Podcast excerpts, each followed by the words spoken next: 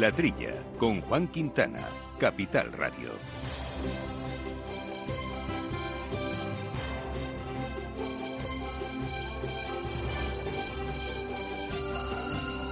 Muy buenos, muy buenos días, gente del campo, y buenos días, amigos del campo y de sus gentes. Bienvenidos otra semana aquí a hablar de agricultura, de ganadería, de alimentación en este programa La Trilla que hacemos eh, para todos ustedes con Néstor Betancor, armando los controles eh, técnicos. Y aquí en los estudios eh, Viviana Fernández de Mesa. ¿Qué tal, Viviana? ¿Cómo estamos? Muy bien, buenos días, todos. Y desde su casa, creo yo, al menos desde el teléfono, Jesús Moreno. Jesús, buenos días. Quintiliano, me corrigen adecuadamente. Tenemos a Quintiliano Predonilla, alias Quinti. Quinti, que te confundo. ¿Cómo estamos? Buenos días, señor director. Buenos días, oyentes. ¿Dónde estará Jesús? ¿Dónde estará? Llegará, llegar a lo largo del programa, pero tú tienes que responder, te llame como te llame. Te puedo llamar como sea y tú siempre tienes que estar ahí atento, hombre. Nada, no se preocupe usted, don Rufino, que el próximo día hablo.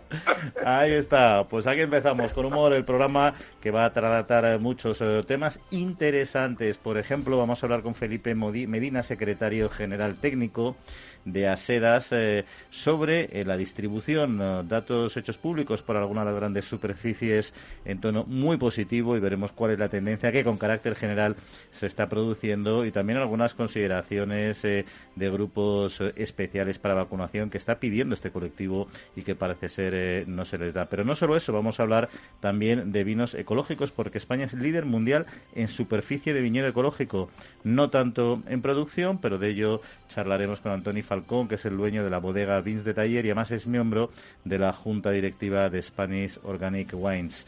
Todo ello con otros asuntos ganaderos, agrarios, agrícolas, de todo tipo que iremos poco a poco eh, desbrozando. Desde ya, recordándoles lo primero, nuestro correo electrónico, que es latrilla Amaneces antes que el sol y conviertes la tierra en frutos y superas plagas, heladas, pedrisco y cada día empiezas de nuevo. Eres de una naturaleza especial. Por eso hay un seguro especial para ti. Y ahora es el momento de contratar tu seguro de uva de vino. Agroseguro, más que un seguro.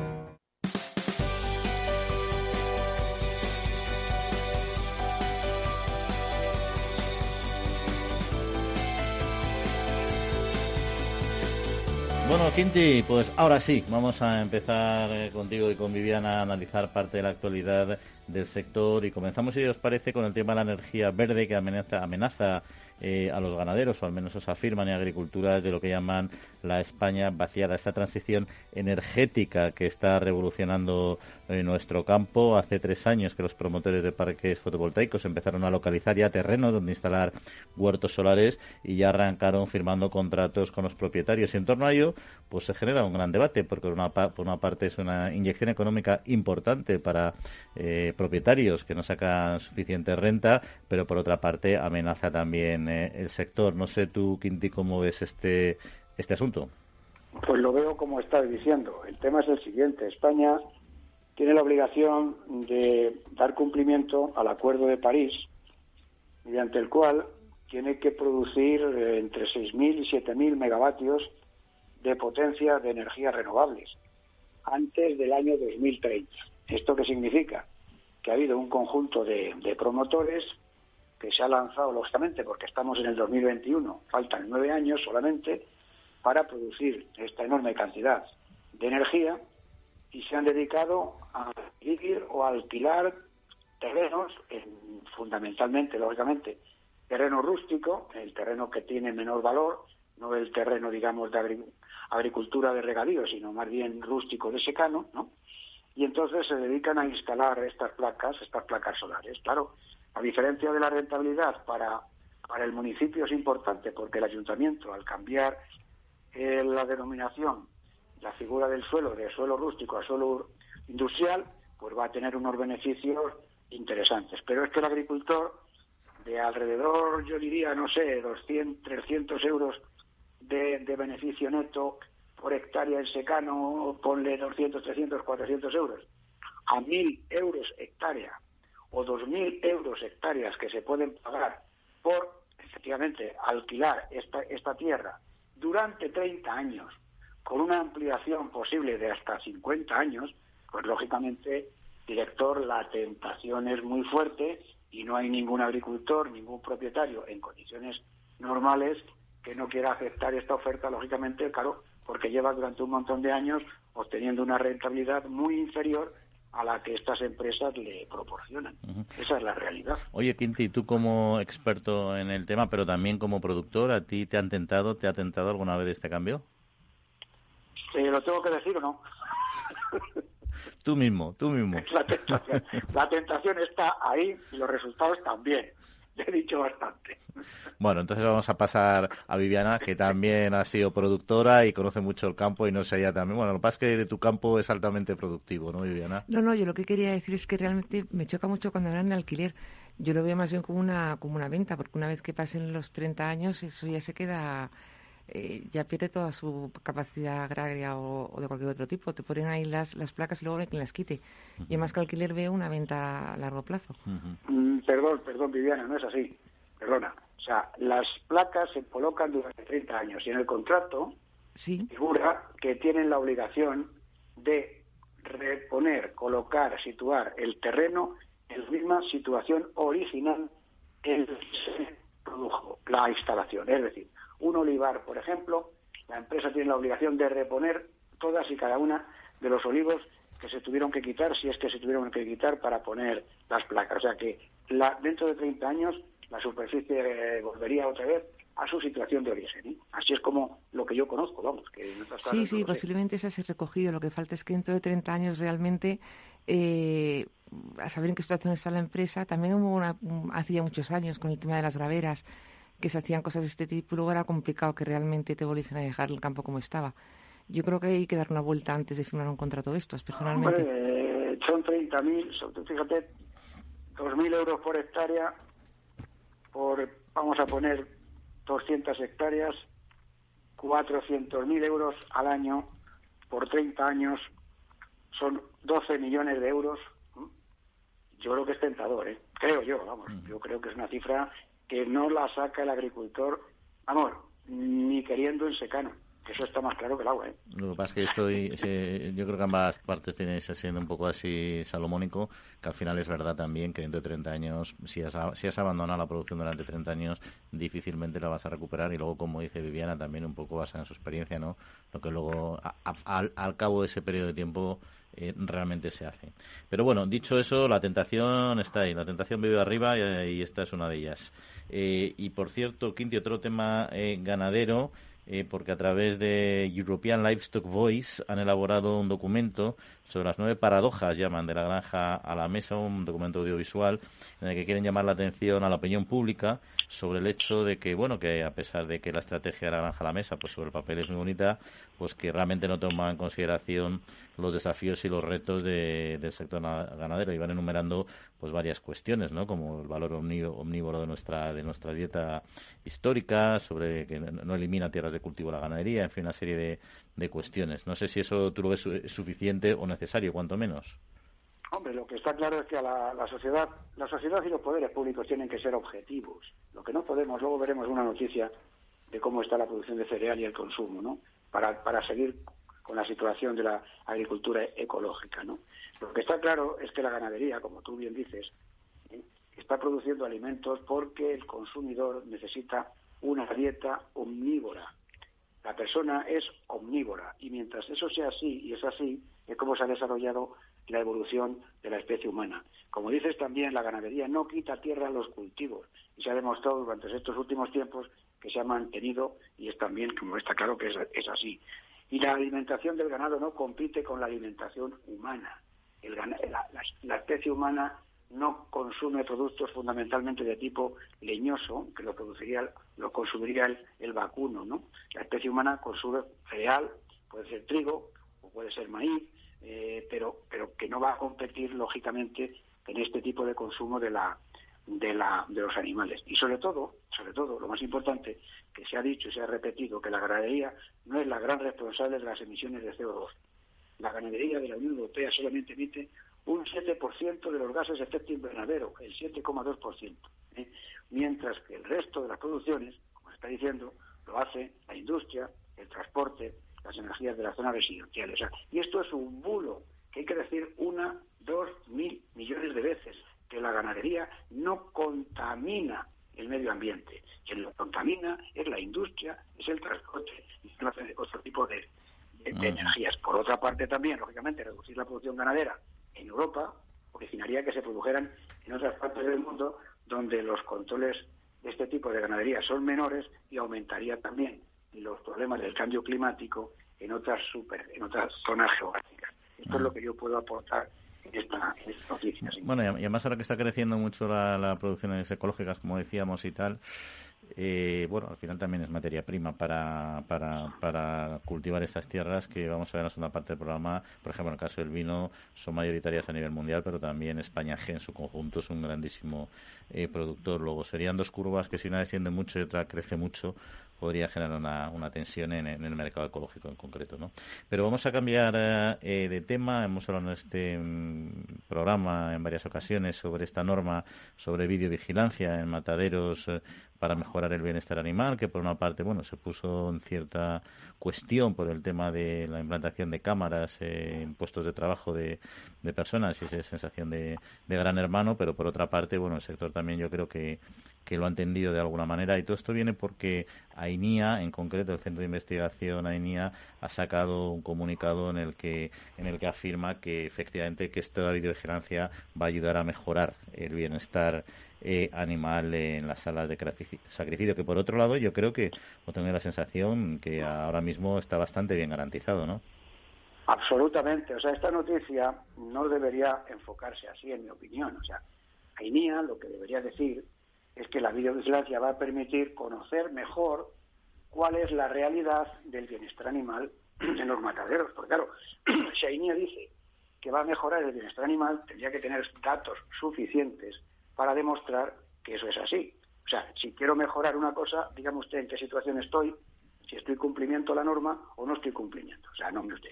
Usted dice que va a colocar unas cámaras de videovigilancia, me parece bien, con lo cual va a conocer mejor cómo se está realizando el tema del bienestar animal, que es muy complejo. ¿eh? Pues claro, y no sé si lo hemos dicho alguna vez. La gente habla de bienestar animal sin saber realmente qué es el bienestar animal.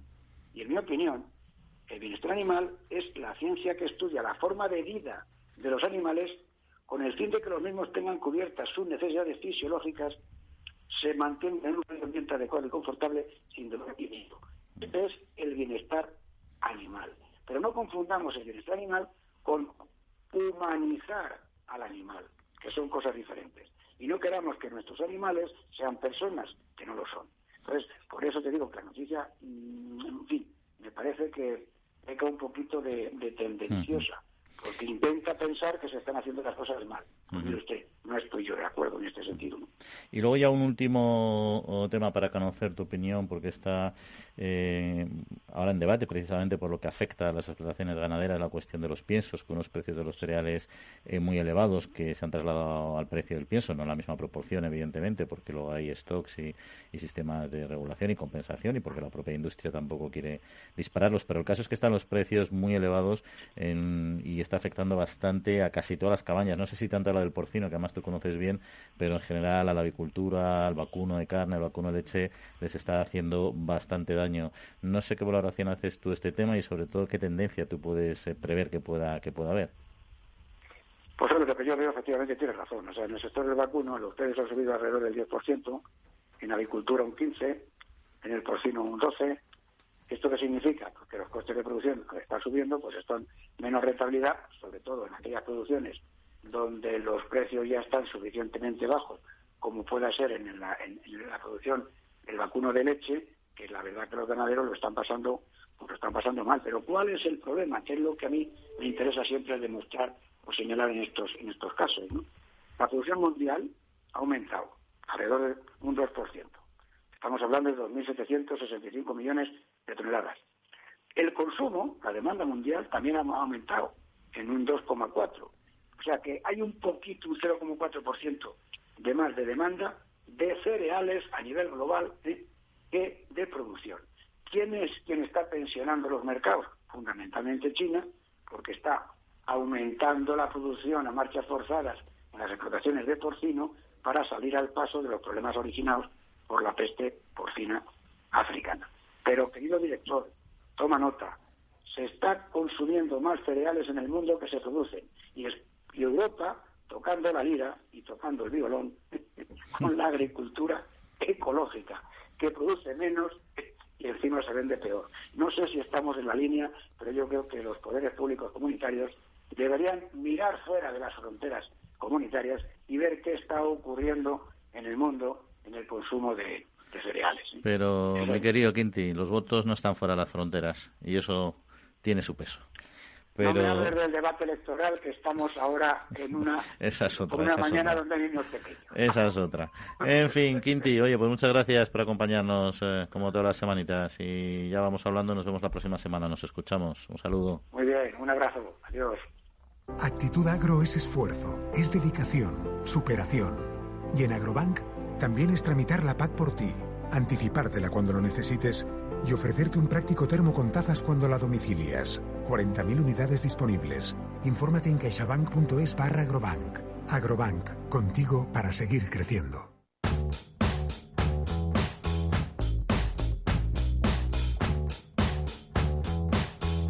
La Trilla, con Juan Quintana. Pues continuamos con temas de actualidad como que Mercadona ha hecho público sus datos 2020 que arrojan un beneficio de 327 millones. Eh, las ventas de esta empresa crecieron el 5,5% alcanzando los 26.930 millones de euros y el resultado neto se incrementó un 17% hasta llegar a la mencionada cifra. Ha creado 5.000 nuevos puestos de trabajo y en un año duro y complejo como el 2020 ha logrado una mejor gestión aparentemente de su historia. Pero no vamos a hablar de Mercadona en concreto, sino de cómo las grandes superficies y supermercados se han adaptado a la COVID-19. Y para eso nos acompaña Felipe Medina, que es secretario general técnico de ASEDAS. Felipe, muy buenos días. Hola, muy buenos días. Bueno, eh, ¿cuál es la tendencia que con carácter general se está produciendo en la distribución eh, y supermercados, en particular eh, a lo largo de 2020 y primeros meses de 2021? Bueno, pues como tú comentabas eh, en la entradilla, pues evidentemente yo creo que a nadie se le escapa que ha sido un año complejo y duro, ¿no? Yo creo que eh, desde, desde que se decretó el estado de alarma, incluso antes eh, en la comunidad autónoma de Madrid, pues las empresas de supermercados tuvieron que afrontar una realidad muy, muy compleja que bueno pues que obligó a, poner en tensión el conjunto de la cadena agroalimentaria y por suerte para todos eh, hoy podemos decir que el sector encabezado por la distribución alimentaria y seguido del resto de eslabones eh, tuvo un comportamiento extraordinario y gracias a eso eh, pues todos los españoles pudimos notar rápidamente la tranquilidad que suponía comprobar que el acceso a los alimentos no era ningún problema no la verdad es que este sector ha demostrado ser muy confiable y cuando todos los eslabones se ponen a remar en la misma dirección y en este caso era atender esas necesidades y demandas del consumidor, pues la verdad es que el resultado es, es de, muy, muy, muy alto nivel. Es para mm. estar muy orgulloso. ¿Y cuáles son los principales cambios eh, que ha tenido que realizar la distribución para precisamente para la gestión de, de esta COVID-19? Bueno, pues eh, ha habido varias fases. Yo creo que las primeras semanas que todos recordamos, eh, pues fue como hemos comentado en múltiples ocasiones, como cambiarle las piezas a un Fórmula 1 en mitad de la carrera, ¿eh? porque todos los consumidores estaban acudiendo en masa a las tiendas para hacer un acopio, pues en cierto modo, bueno, pues lógico, ¿no? Por el, por la situación de, miedo y, que teníamos todos. Luego, a partir de ahí, llegó una época un poco pues de, adaptar el surtido a las nuevas necesidades del consumidor, que siguiendo las, las indicaciones de las autoridades eh, sanitarias, pues buscaba productos de larga duración y conservación en casa, precisamente para cumplir con las recomendaciones de salir lo menos posible de casa y, pasar el menos tiempo posible eh, realizando el acto de compra. También se adaptó todo el tema del comercio electrónico alimentario, que muchos consumidores vieron como un aporte, un valor añadido el que le pudieran traer la compra a casa y no tener que, abandonar su hogar para poder acceder a los productos de, de alimentación. Y luego, bueno, lo, todo lo que fue la implantación en tiempo récord de medidas de seguridad para trabajadores y, clientes, pues que al final, con toda la crisis sanitaria que aún seguimos afrontando, pues tendrá un pozo que hará que el consumidor valore mucho más de lo que valoraba antes aspectos como la higiene del propio establecimiento, de los productos y, de todo el manipulado. ¿no? Y de cara al futuro, supongo que, como bien decías, es un punto de inflexión, es un cambio en muchas cuestiones, manteniendo lógicamente también una línea. Eh, pero, ¿qué principales retos eh, se han podido detectar a los que se va a enfrentar el comercio, el comercio a partir de la nueva normalidad, si es que algún día llega? Bueno, pues eh, eso por ahí va precisamente eh, la contestación. Pero el primer reto es gestionar el día a día que todavía está siendo muy complicado. ¿no? Yo creo que eh, en todos los sentidos, pues seguimos en plena pandemia, sigue habiendo casos. Por suerte la vacunación va avanzando, pero no podemos olvidar que esto no ha terminado y que todavía nos, nos queda un largo camino por por recorrer y que eso supone bueno pues un, un gran esfuerzo por parte de las compañías de distribución alimentaria para seguir manteniendo el nivel y el servicio a los consumidores. Ya a medio y largo plazo yo creo que, los retos se pueden agrupar en tres fundamentalmente. El primero, el socio demográfico, el seguir abasteciendo de productos de alimentación en este país tanto en las zonas rurales como en las zonas urbanas, que presumiblemente van a ir ganando en peso de eh, eh, habitantes y también eh, a todos esos hogares con eh, donde la, edad media va a ir creciendo en tanto en cuanto la esperanza de vida en España pues se, prevé que, vaya creciendo ¿no? el segundo gran reto es el de la sostenibilidad. Yo creo que todas las empresas que se precien están dándole vueltas día a día a cómo mejorar en materia de sostenibilidad medioambiental. Yo creo que el consumidor lo exige la sociedad lo exige y, evidentemente pues todas están eh, eh, dándole muchas muchas vueltas a cómo avanzar en esta materia teniendo en cuenta pues que muchas veces los procesos no son fáciles y que han de ser compatibles con, la actividad económica de, que realiza la, empresa, ¿no? Pero en cualquier caso, ese es un, gran reto que tenemos todos por delante, máxime con el con el Gran Pacto Verde como bandera de la Comisión Europea para el próximo mandato y como hoja de ruta para todos. Y el tercero es el tsunami digital, que afronta, afrontamos todos como sociedad, que va a cambiar nuestra forma de relacionarnos, de vivir, de comprar y para el que las empresas de distribución alimentaria, pues evidentemente también se están preparando y que además ha sufrido un gran impulso eh, a causa de la crisis del COVID. Y vamos a cambiar eh, de tema porque hay un proyecto de etiquetado nutricional, el proyecto Nutriscore, eh, que está siendo, ha sido criticado y bueno, sigue siéndolo también y también me ha aplaudido mm, por ambas, eh, vamos a, ambas, ambas situaciones están dando. pero ¿cómo valora ASEDAS este sistema, este modelo de, de cinco niveles por colores y, y el proceso de implantación que se está llevando a cabo desde las administraciones? Bueno, pues eh, la verdad es que es un tema que está de rabiosa actualidad y que la verdad es que nos gustaría eh, poder estudiar eh, en mayor profundidad caso por caso. ¿no? A priori entendemos que el consumidor está demandando más información, pero nos parece que hay que analizar muy bien pros y contras a la hora de implementar un sistema de este, de este tipo eh, sobre todo por, porque es muy importante tener muy claro la metodología que hay detrás, lo que indica y que el consumidor también, también lo entienda. ¿no? En cualquier caso, entendemos que hay un interés común en luchar contra la obesidad y es un problema que yo creo que no se puede negar y vemos que, que, el Nutriscore se queda muy cojo para lo que es avanzar en materia de luchar, de reducir la obesidad, sobre todo la obesidad infantil, ¿no? que es la que que es la que más preocupa, ¿no? Eh, en paralelo, además, sabemos que se está en Bruselas eh, negociando el sistema de etiquetado por consenso de los Estados miembros que acabará aplicándose, con lo cual también nos, nos parece nos parece que no debería este debate hacernos perder el foco de lo que realmente importa, que es esa negociación que se está dando en Bruselas, donde España ha de tener un papel muy relevante para que nuestros productos y nuestras producciones pues no se vean no se vean perjudicadas con el sistema que, finalmente se adopte. ¿no? Y todo esto además engloba dentro de todo lo que es la estrategia de la granja a la mesa, que es otro de, lo, la política agroalimentaria más importante que ha habido en los últimos años. Yo me atrevería a decir que con mucho más impacto sobre nuestro modelo de producción y consumo alimentario que la propia PAC.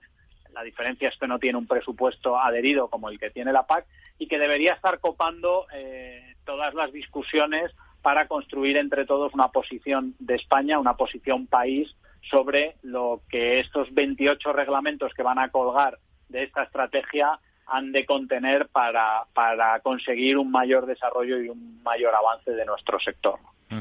Y ya para eh, terminar, se ha considerado un sector esencial, el vuestro, el de la, de la distribución, el de los autoservicios, el de los supermercados, eh, y precisamente por el contacto diario que tienen vuestros trabajadores con, con mucha gente y por tanto solicitaron no poder ser un colectivo prioritario a la hora de ser vacunados. Eh, ¿Cómo continúa, cómo ha evolucionado esta demanda? ¿Han recibido respuesta? Bueno, pues hasta el momento no, no tenemos respuesta oficial. Eh, creemos firmemente que como sociedad se lo debemos a los trabajadores del supermercado esa, ese acceso, eh, digamos, eh, rápido y urgente al proceso de vacunación por dos razones fundamentales. Primero, por el carácter esencial que tiene el sector agroalimentario, que no puede parar, que para que si mañana tenemos un problema, este sector tiene que seguir funcionando sí o sí y nos interesa a todos que, así ocurra y por un, por un segundo gran motivo que es la presencialidad. Al final a nadie se le escapa que si mañana eh, se vuelven a incrementar los casos y volvemos a tener que encerrarnos la mayoría a teletrabajar o a trabajar desde casa, hay un colectivo que es el de los eh, trabajadores de las tiendas de alimentación, de todo el comercio en general, que tiene la obligación de seguir yendo a las tiendas, que no se va a poder ir a casa y no va a poder teletrabajar, va a tener que seguir yendo cada mañana a subir el cierre de la tienda para que no tengamos problemas en acceder a la alimentación. Por esos dos grandes motivos estamos pidiendo que se incorpore ya que estamos hablando de vacunación masiva a los trabajadores de este sector en, un acceso, digamos, rápido y prioritario también porque nos ayudaría mucho a gestionar todo ese proceso eh, apoyándonos en los eh, servicios de vigilancia de la salud y en las propias mutuas que tienen las empresas, lo que contribuiría además a descargar también la presión sobre los hospitales y los centros de salud, en tanto en cuanto estamos hablando de más de un millón de personas en, toda, en toda España. ¿no? Muy bien, Felipe Medina, secretario general eh, técnico de, de ASEDAS. Pues muchas gracias por acompañarnos y que tengas buena semana. Un saludo. Un placer como siempre. Buenos días y un saludo a todos los oyentes. El Foro Interalimentario trabaja por conseguir los mejores productos con la máxima calidad a los mejores precios, velando por garantizar la seguridad de la cadena alimentaria sostenible desde su origen hasta que los productos llegan al consumidor. Para ello cuenta con el compromiso de las empresas que lo integran, que apuestan por la seguridad, la calidad, la investigación, la innovación y la justa retribución de todos los agentes de la cadena.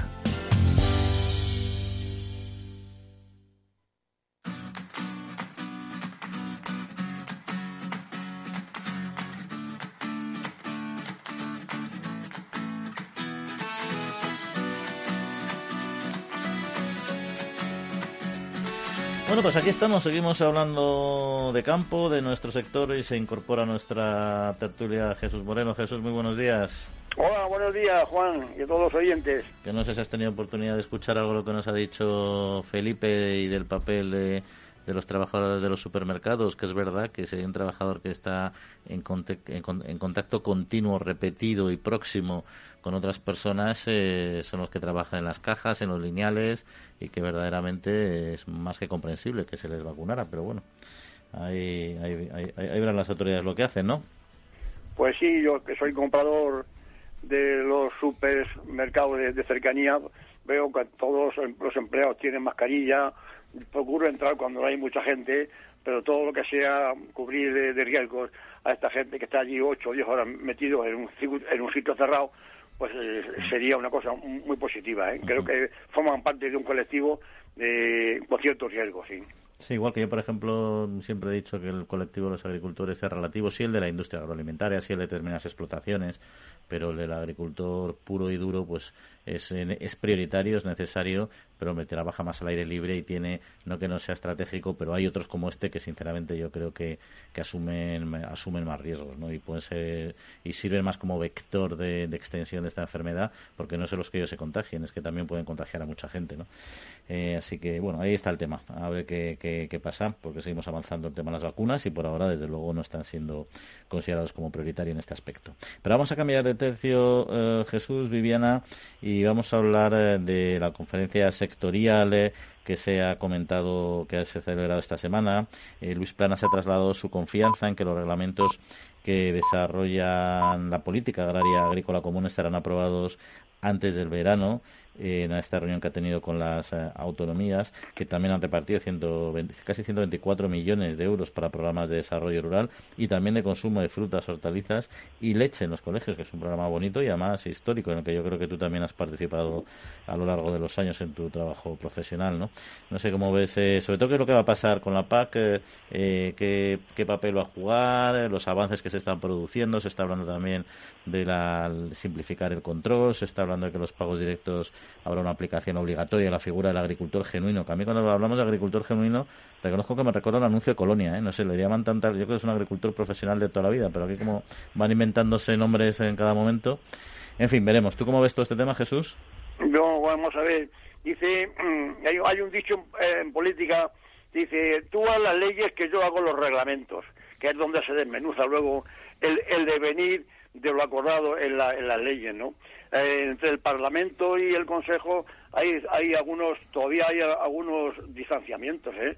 No está todavía cerrado el asunto. Bueno, lo fácil es, como siempre, destinar 123 millones eh, de euros al desarrollo, rural, es su 85%, 104 millones, y luego la constabilidad ayuda, que es ya muy antigua en la Unión Europea, para facilitar eh, frutas, hortalizas y leche a los colegios, que son con, con 20 millones de euros. Eso es una cosa que, vamos, para comentarla, pero que es obvia que, que todos los años se, se, se produce.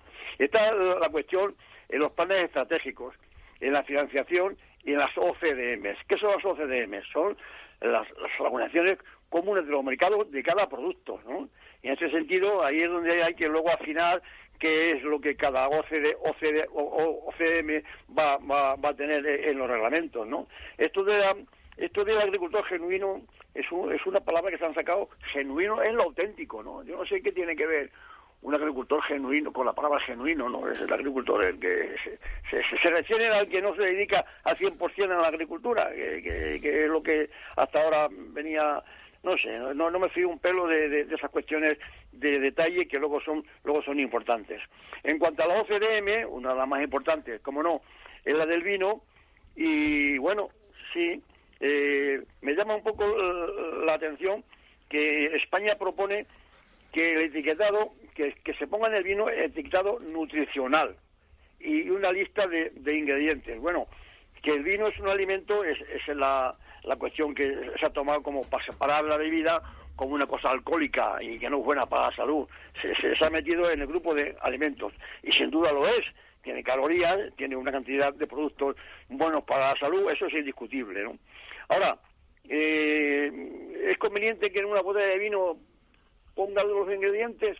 Porque tiene cientos cientos, ¿no? Los consumidos, bueno, el alcohol vaya por delante, el agua el 90%, pero luego los que tienen de, de, de microelementos, que todos, todos que son positivos para la salud, mm, no, no veo yo una etiqueta de vino en la que ponga eh, el, etiquetado nutricional eh, y sobre todo una, una lista de, ingredientes. Mm. También me llama la atención, por último ya en lo del vino, es que se, se propone que, que los vinos parcialmente desalcoholizados, ¿eh? sobre todo en los vinos de denominación de origen y los IGP. ¿Qué es un vino desalcoholizado? Al que le quitan alcohol, tiene una, hay, hay zonas en las que la uva tiene mucho grado, 14 eh, o 15 grados, y como ahora están de moda los vinos con menos alcohol, o, eh, quitarle a un vino el alcohol pues, no, deja de ser una práctica enológica que, que no la veo yo muy conveniente. Se, se, puede abordar la desalcoholización vendimiando antes. Si tú vendimias antes, pues tiene menos, menos, menos glucosa, menos azúcar en la uva y por lo tanto menos alcohol. Eh, así que no sé, no, no, no, no veo yo que eso todavía tiene que tener bastante recorrido, pienso yo, de aquí a los reglamentos. Oye, y, otro tema, el tema de la leche a mí me sorprende, porque que está muy bien lo de los colegios en general, ¿no? Pero yo creo que hace décadas eh, tenía como sentido, ¿no? Pero ahora igual que sí que entiendo potenciar el consumo de frutas y hortalizas en los colegios, etcétera, porque el ritmo de vida hace que muchas familias pues, eh, eh, pues tengan menos capacidad y menos tiempo y eh, pues para facilitar ese tipo de consumo y se va más a fast food, etcétera. Pero yo creo que la leche es algo que ya está súper eh, consumido en todas las casas, tiene unos precios súper accesibles, es decir, no, no veo tan necesario. O sea, no, veo la, la falta de leche de, la, de, nuestra juventud y de nuestros niños en general. Mm, no, es que muy, es que es muy políticamente correcto, ¿no? Que los niños en el colegio, donde verdaderamente tiene que volcarse, yo mm, pienso, más que en los colegios, que ya es obvio de que los niños toman leche y toman, es en los bancos de alimentos y en las colas que hay en la, Cruz Roja y, en Caritas para alimentar a la gente. Ahí sí que tiene que volcarse estos reglamentos y estos, eh, estos euros que, que, la, la, la Unión Europea debe de volcar para estos colectivos. Oye, y un dato del vino que sí quería que me comentaras, más allá que luego vamos a hablar también de vinos ecológicos con nuestro invitado, eh, pero el dato de consumo mundial de vino que bajó en 2020, eh, pero bajó menos de lo que se esperaba como consecuencia de la pandemia, cayó un 3% y la Organización de la Viña y del Vino, la OIV, eh, tenía un descenso bastante más, o sea, bastante más elevado, al menos como descenso como descenso previsto. Estoy entendiendo que es una, una buena noticia que evidentemente surge también del tirón del consumo doméstico, pero no, no sé si solo de eso. Bueno, nuestro compatriota Pau Roca, que ha estado en nuestro programa más de, más de una vez y que hoy, hoy día es el director general de la Oficina Internacional de la Viña y del Vino, un organismo que, que se compone de, de cientos y, muchos países. Todo el mundo entero mm, vitícola pertenece a la OIB los, datos los aporta cada país. Y dice Pau Roca en su informe anual que el, descenso, que el descenso del vino no ha sido muy grande, un 3% eh, en, volumen, eh, prácticamente eh, casi casi imperceptible. Sin embargo, el valor sí ha, ha descendido un 10%. ¿Qué quiere decir esto? Para mi entender, que se han consumido vinos un, un, poco menos de vino, 3%, pero un poco de, vinos más baratos, el 10% en volumen. O sea que la gente, pues, eh, como no ha habido vinos, en el, vamos, ha habido menos vinos en el canal eh, Oreca, en restaurantes y cafeterías, que es donde se consumen los vinos, vamos a decir, quizá de más prestigio, pues el volumen de los vinos consumidos ha bajado un 10%. En definitiva, este análisis no le, no le veo yo muy muy pesimista ¿eh? en, este informe de, la IV, ¿no? porque en el, en el comercio internacional tampoco apenas se ha resentido, 1,7% menos en volumen y sin embargo, siguiendo la tónica del consumo eh, en, la en, la, Unión Europea, el 6,7% menos en valor. Eso quiere decir que hemos exportado un poco menos vino, pero mucho más baratos. Sí, porque hablando de, de volumen y teniendo en cuenta que el consumo de vino en la Unión Europea representa casi el 48% de, del total mundial. Se ha mantenido estable, pero en nuestro caso, en España, ha bajado el 6,8% a 9,6 millones de hectolitros. Que si comparamos con Italia, en Italia se les les ha gustado pegarle al botijo en la pandemia porque se han ido a, han subido un 7,5% y nosotros hemos bajado el 6,8%. Sí, yo, yo, yo cuando, cuando he visto esta noticia, esto, claro, bueno, eh, hombre, Italia también es un país mediterráneo. Yo decía, bueno, a lo mejor aquí el calor, el clima y tal, pues eh, eh, baja el consumo, aparte de, la influencia de, del COVID y demás, ¿no? Que eh, naturalmente se consuma menos vino aquí. el descenso de vino en España anualmente, tristemente, es cada vez menor, ¿no? Y sin embargo Italia fíjate, un 7,5% más que, que, que, ha subido el consumo, ¿no? Me, llama, me llama la atención. No sé si solamente se, es, por el clima, que aquí hace más calor, se bebe más cerveza, en fin, no sé. Luego las cifras también, eh, Pau Roca, en, el informe de los vinos que se beben en cada país, el 9,6 millones de hectolitros en, en, España, ¿no? 24 en Francia, casi 20 en Alemania. Me gustaría poderlo dividir por la población exacta, porque probablemente significativo es el consumo per cápita ¿no? en cada país, porque claro, en España somos casi la mitad de gente que, que, en Francia, ¿no? Con, lo cual, eh, no sé, el consumo per cápita es el que, el que había que decidir en cada país. Eh, pues vamos a cambiar eh, de tercio porque el Consejo de Ministros ha aprobado un Real Decreto por el que se establecen las condiciones de almacenamiento, comercialización, importación o exportación, eh, también control oficial y autorización de ensayos con productos fitosanitarios y que lo que persigue es reforzar las medidas ya existentes en el Estado español en esos ámbitos, especialmente en el terreno de la comercialización, introduciendo decisiones y disposiciones nuevas, ¿no? Por ejemplo, eh, lo que va a intentar es eh, controlar el comercio ilegal vinculado a los intercambios internacionales, eh, prohibir el comercio electrónico de productos fitosanitarios, bueno, en general, salvo que sean de uso no profesional, y también impulsar el uso obligado de un registro electrónico de transacciones y operaciones. En el fondo es un Real Decreto, es una norma que lo que va a perseguir es regularizar el comercio de estos productos que son necesarios, no dejan de ser medicinas para las plantas, pero que como todos los productos, igual que nuestros medicamentos, tienen que ser tratados con extrema transparencia y, cautela. Hombre, vamos a ver, todo lo que sea, todo es, un asunto muy sensible, los productos fitosanitarios están atacados muchas veces por, por algún sector por ahí de, ecologistas y demás. Hombre, eh, eh, el último Real Decreto data del 2012. Que se actualice con un, con un nuevo decreto actual de 2021, ya han pasado casi nueve años, me parece muy bien, porque la, la, ciencia, va avanzando, los productos cada vez serán mm, técnicamente mejores y que se, que se regule, mm, me, parece muy bien. No, tan, no me parece tan bien eh, que este Real Decreto haya metido la mano no, el, mapa, el, mapa fundamental, nuestro Ministerio de Agricultura es el que tiene la voz cantante. Sanidad, bueno, vamos a darle también un protagonismo, porque sanidad. Ahora, en MITECO, el Ministerio de Transición Ecológica, que meta mano en este nuevo Real Decreto, eh, yo veo, vamos, no, no he leído el Real Decreto, pero veo, ya veo la mano del MITECO en cuestiones como, como, como un poco eh, contrarias o contrarias y, eh, al uso eh, al uso debido de, los fitosanitarios. Ya, ya sabemos cómo, cómo, cómo la gasta este ministerio en cuanto a, a, medio ambiente, las cosas de, ecológicas y demás, ¿no? Vamos a ver cuando se desmenuce este Real Decreto que mm, que yo lo veo, yo lo veo necesario, claro, que, que se actualice cómo se deben de transportar, mantener, almacenar todos estos todos estos productos me parece una cosa muy positiva. ¿eh? eh Viviana, ¿quieres comentar algo?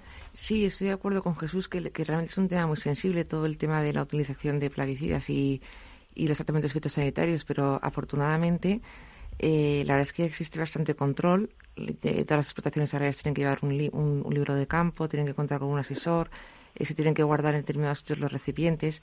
Y yo creo que es bueno siempre que sea mejorar, pero al mismo tiempo también eh, dar a conocer para que la gente se quede tranquila que existe un grandísimo control en el tema de los, del uso de plaguicidas a nivel en, la Unión Europea y en, España también.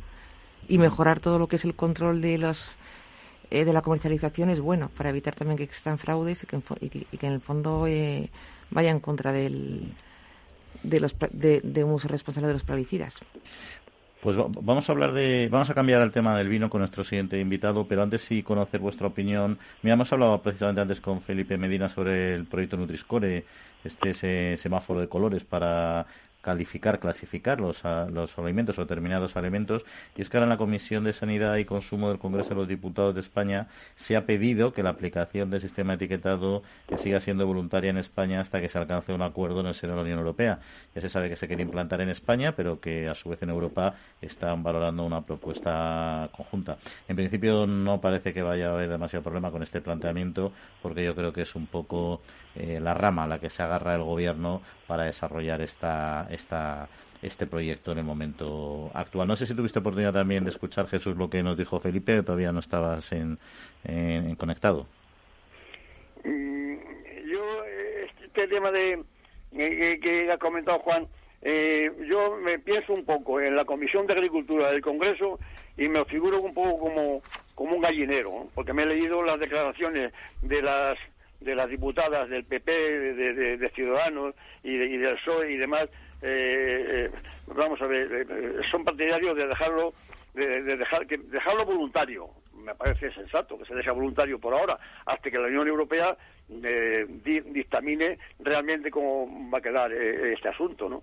no sé, he visto las declaraciones de los diputados en este, en esta del Congreso de la Comisión de, Agricultura y ha debido ser un poco un poco revoltosa la reunión. Yo creo que se ha quedado bien, ¿no? Que, que, se, que, que sea voluntario hasta que la Unión Europea dictamine una norma de cómo emplear el famoso Nutri-Score, ¿no?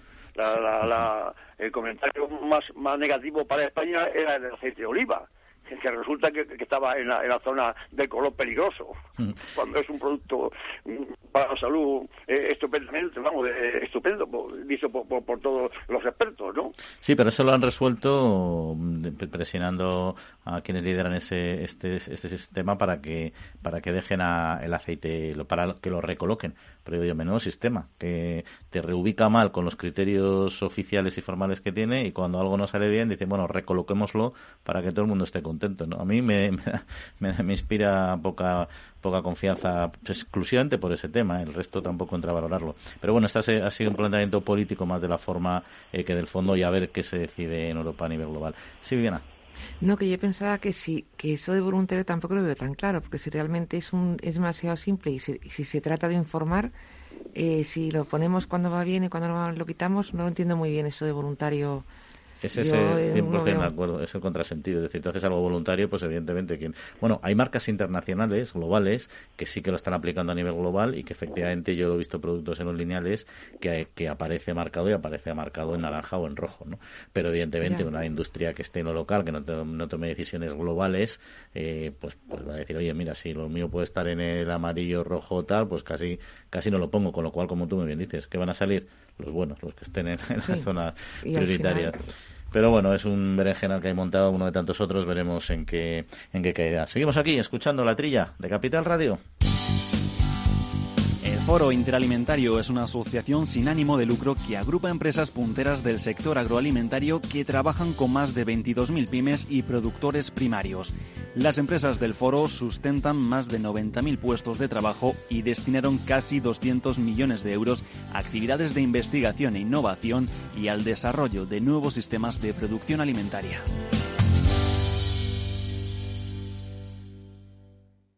En Capital Radio, La Trilla con Juan Quintana.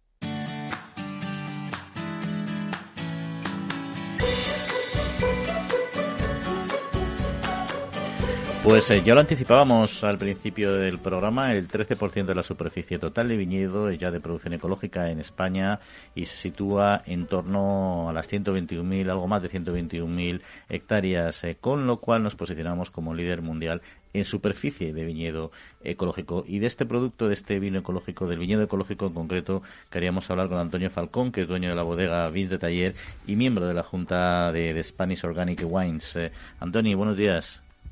Hola, ¿qué tal? Buenos días. Bueno, antes de empezar a hablar de los temas globales del sector, eh, eh, su bodega en concreto, Vins de Taller, porque había visto que sois jardineros del vino, de una manera similar os definíais, ¿no? ¿Qué, qué, bodega es y qué singularidades tiene?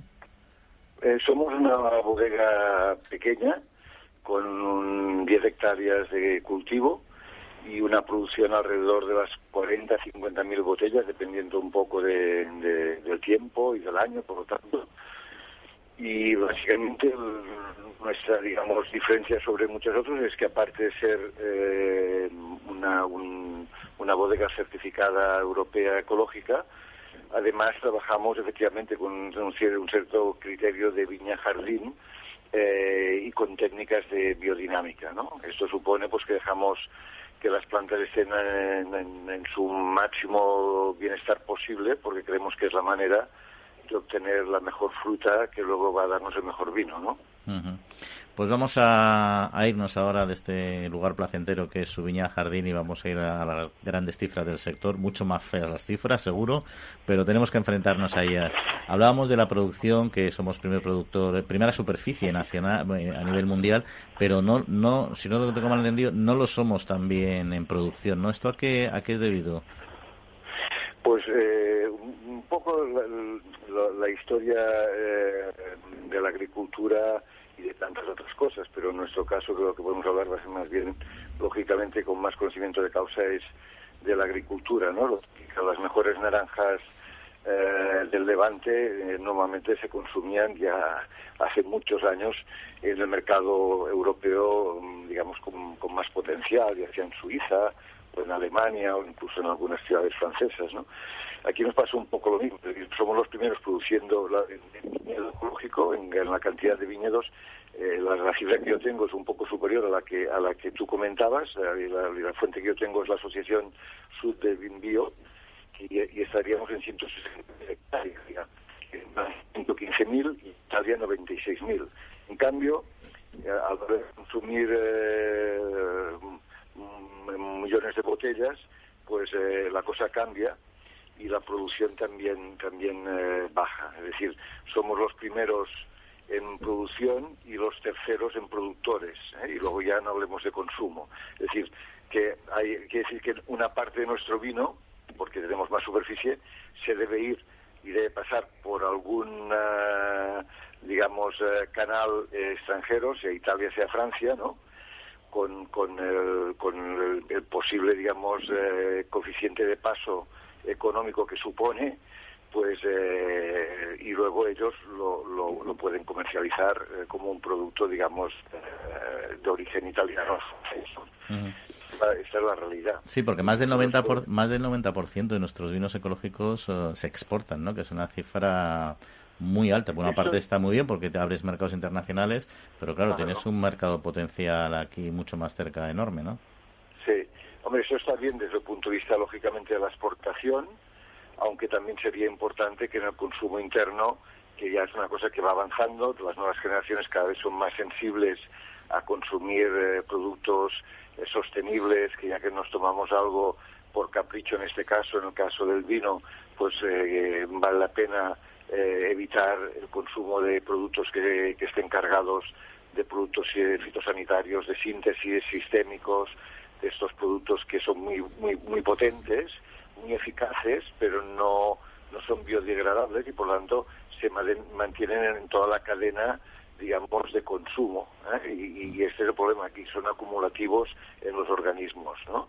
En cambio, el producto ecológico pues tiene la gran ventaja que esto no, no, no se aplica en estos productos y por otra parte, si las técnicas están bien aplicadas y, y, vas un poco más allá del ecológico, es decir, aplicas un poco los conceptos estos de entender el viñedo como un pequeño ecosistema, no como un monocultivo, eh, lo cual favorece que haya mm, otras especies que vivan cerca o al lado o entre medio de los viñedos y por lo tanto cuando hay una plaga o una enfermedad la biodiversidad funciona desde un punto de vista favorable, queda más repartido, las raíces de otras plantas o incluso la cubierta verde favorecen la, la, vida de cantidad de millones de microorganismos que viven en el suelo en simbiosis con las raíces, en este caso del viñedo, y esto equivale a que el viñedo sea más sano de manera natural sin necesidad de estar tan encima con los pesticidas.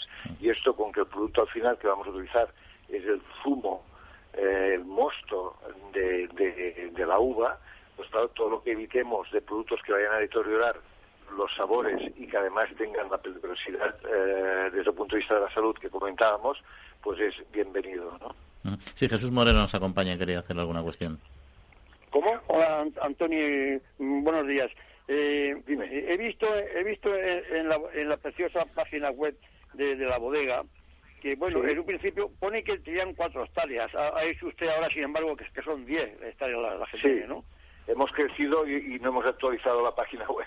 Ya, se, me, se, me, hacía mucha producción por hectárea que con cuatro hectáreas dieran, dieran eh, 30.000 litros, porque eso supondrían 45.000 kilos de uva con una producción por hectárea muy grande. Ahora, si son ya 10 hectáreas, ya la producción es más, más, más vamos, más, más normal, más, más módica. Correcto. Digo yo, correcto. digo yo, para producir esta cantidad de uva, para líneas preciosas, desde luego, esto no utilizan ningún, uno, uno. Ah, eh, Jesús, ni, que... Ni, ningún abono, eh, ningún abono eh, mineral.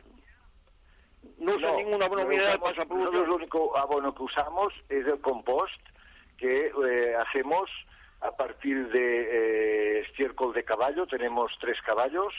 Eh, también tenemos un rebaño de ovejas que mm, cuando la viña no está en vegetación eh, nos eh, hacen de segadora del prado y al mismo tiempo nos abonan y, básicamente son los dos elementos. En algún caso puntual, si hemos tenido un problema de alguna clorosis férrica, sobre todo cuando la viña era joven, habíamos puesto algo de quelato de hierro.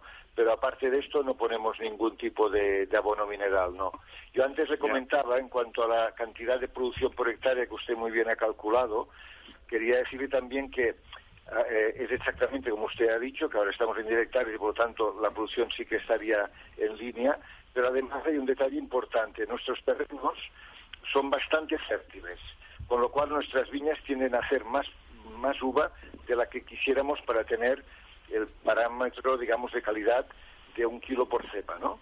Y sobre todo en uva tinta.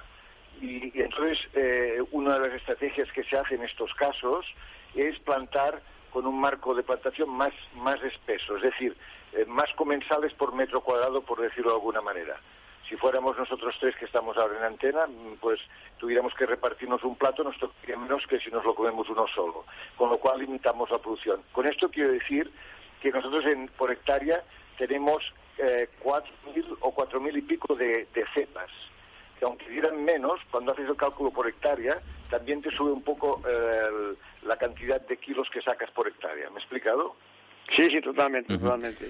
Porque en cuanto a bodega, está claro que ustedes, bueno, la bodega, que es una mini bodega preciosa, he visto el acero inoxidable, está claro que no hace falta usar eh, usar ningún producto, porque que quizá con frío, en, vez de usar en vez de usar azufre, es decir, el, correcto, correcto. para nosotros es fundamental, primero, que la uva llegue sana, como cuando cocinamos, si tenemos una buena un buen pescado, un buen pescado eh, este es el punto de partido, o una buena carne o una buena verdura. ¿eh? Este es el punto de partida sin duda.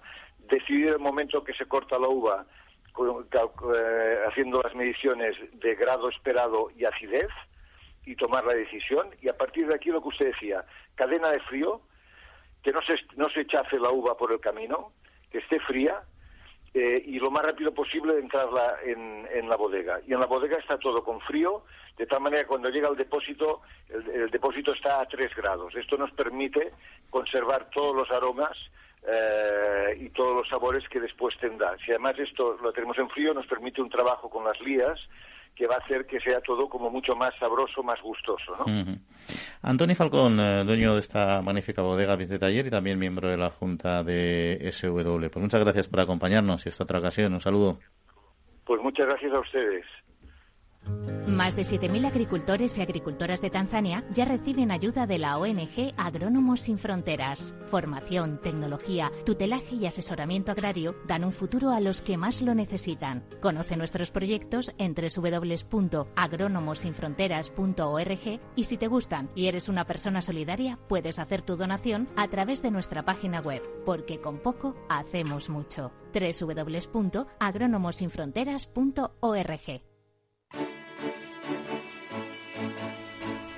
Y por cierto que desde Agrónomos Sin Fronteras están organizando un estupendo campus para jóvenes de 13 a 17 años que les interese el mundo de la ingeniería agronómica, la cooperación y el medio ambiente. Ahí están contribuyendo para el rejuvenecimiento de nuestro sector. Van a hacer eh, talleres escuela, en fin, y, y, lo más importante, van a sortear una beca del 50% entre todos los que se inscriban antes de San Isidro, antes del 15 de mayo de 2021, de este año. Y la fecha de celebración de estos talleres, de este curso, va a ser del 5 al 9 de julio del 2021. Así que ya saben, si ustedes que nos escuchan, jóvenes oyentes de Capital Radio, o sus hijos o familiares quieren apuntarse a estos talleres de esta magnífica ONG, dirijan un email a info arroba